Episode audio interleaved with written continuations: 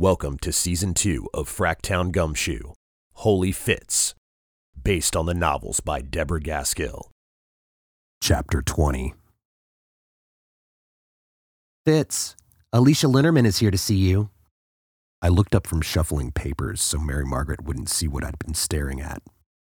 Standing in my office doorway, her wrist was still in a cast, but that was the most obvious injury. With her newly acquired makeup skills, you could hardly see the bruises.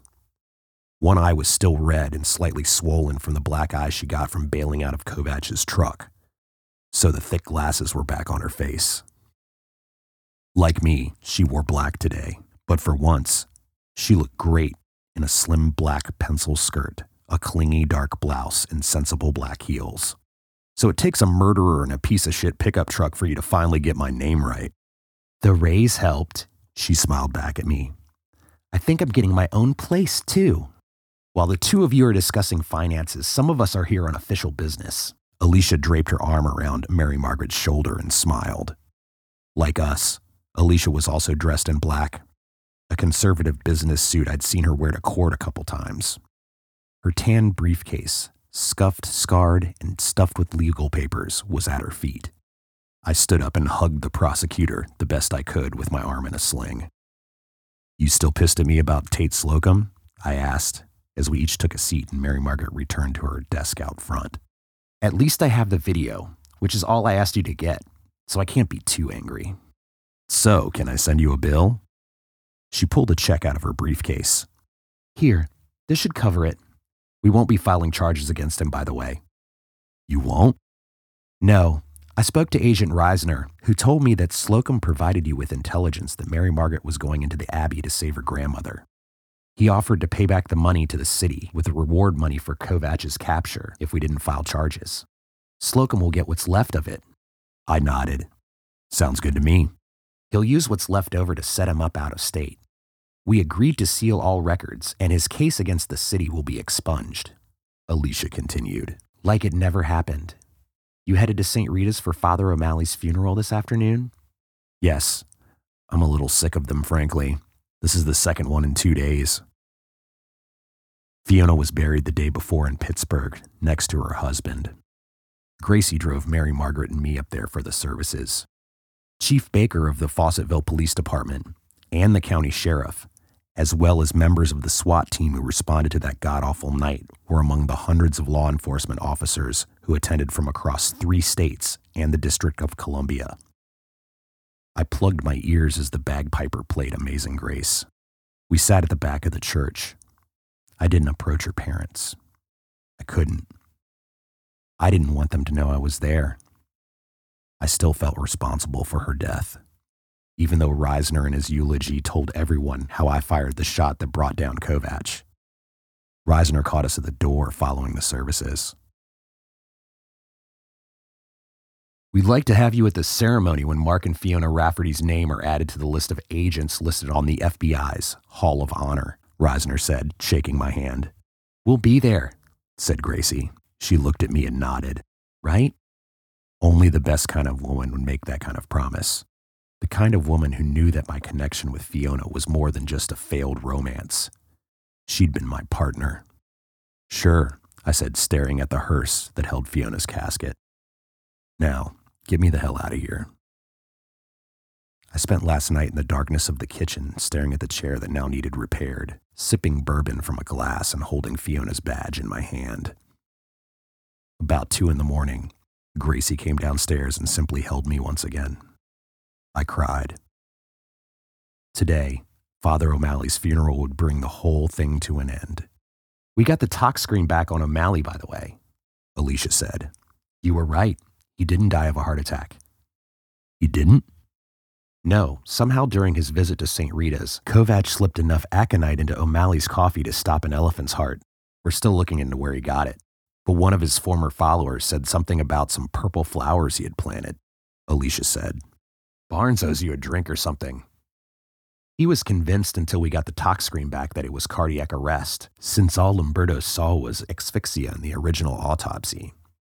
I remember he came to me bitching about your insistence that it was anything but. But we're going to make the announcement to the press after the funeral. I'll be sure to rub that in when I see him, I said, letting a half smile cross my face. We think Kovach was slowly poisoning Eileen O'Connor as well, although we're still looking into that, Alicia continued. Now that she's in an assisted living facility and allowed to choose her own foods, the nurses have seen a marked improvement in her cognitive functions. They took a blood sample when she got there, so we'll hear something soon. I nodded. We both stood, and she held out her hand for me to shake. Well, I've got to head back to the office before the funeral services start. See you there, huh? Sure. And by the way, Fitz, if you ever pull anything like this again with me, I'll kick your ass. I don't care how injured you are or how bad it looks for me. She smiled professionally and was gone. Sat back down and pulled Fiona's hidden badge from beneath the stack of papers, making sure Mary Margaret wouldn't see me. I leaned over and opened the lower desk drawer. Slowly, I removed the bottle of Jack Daniels, the shot glasses, and the two boxes of ammunition, then pulled out the manila envelope that had been there for all those years. The newspaper clippings were still inside the one about Delvecchio's shooting, the articles about the investigation, Fiona's commendation medal, in our engagement announcement. I added new ones too. The story of what the local paper and the wire services alternately called a siege or a battle. An article from the Pittsburgh Post Gazette on Fiona's funeral, as well as the local coverage. The very bottom of the envelope was a solitaire diamond ring Fiona threw at me all those years ago when she caught me with Bobby. I found it right before I married Gracie when I was moving out of my apartment. It was stuck beneath the fridge, encased in years of grease, dust, and cat hair. I had it cleaned way back then, but never offered it to Gracie, much less told her I still had it. That was in bad taste, even for me. It had gone into the envelope with the articles where it stayed until now. I could pull out the articles and reread them every now and again. I couldn't, until today, ever look at the ring. I held it in my fingers for a moment before I dropped it, along with Fiona's badge, into the envelope and closed the flap. I started to place it back into the drawer, but at the last second, pulled it back out and opened it again. It all came flooding back. That first night we worked together, the night she saved my life and the first time she invited me into her bed. The fights, the tears, the make up sex, and how she'd fit so seamlessly into my family's Sunday pasta dinners. I proposed to her in front of her family and mine one joint Christmas dinner, handing her the ring that now rested at the bottom of the manila envelope. I ruined that like I'd ruined so many other things in my life, especially where women were concerned. And the one chance I had to make it right, to save her life, I failed. It's okay, Fitz, Fiona's voice echoed in my head. It's okay. You did everything you could. We wouldn't have worked anyway, not for long. We ended up with the people we were supposed to be with. Let it go. I sighed. Okay, Fee, I hear you. This time, I'll listen. I licked the flap this time and fastened the clasp as I closed the envelope. I took a marker from my desk and I wrote FLR in the top corner. I walked back to the vault behind the old teller windows where we kept our files. I found the filing cabinet marked personal, opened the bottom drawer, and stuffed the envelope at the very back. Maybe someday after I was gone, someone would go through it and figure out old Niccolo had a few secrets in his life. Gracie was standing at Mary Margaret's desk when I came out. You ready, Niccolo? She asked.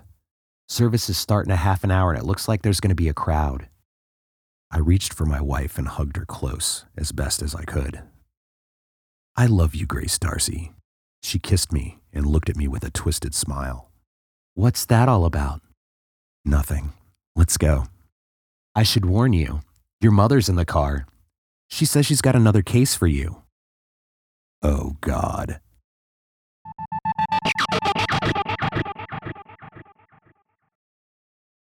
Thanks for listening to Season 2 of Fracktown Gumshoe Holy Fits. If you enjoyed this podcast, please tell a friend or leave a review. It will really help. If you'd like to read more in the Fracktown Gumshoe series, please visit www.deborahgaskillnovels.com. This episode is narrated by Casey Martin. Fracktown Gumshoe is based on the novels by Deborah Gaskill.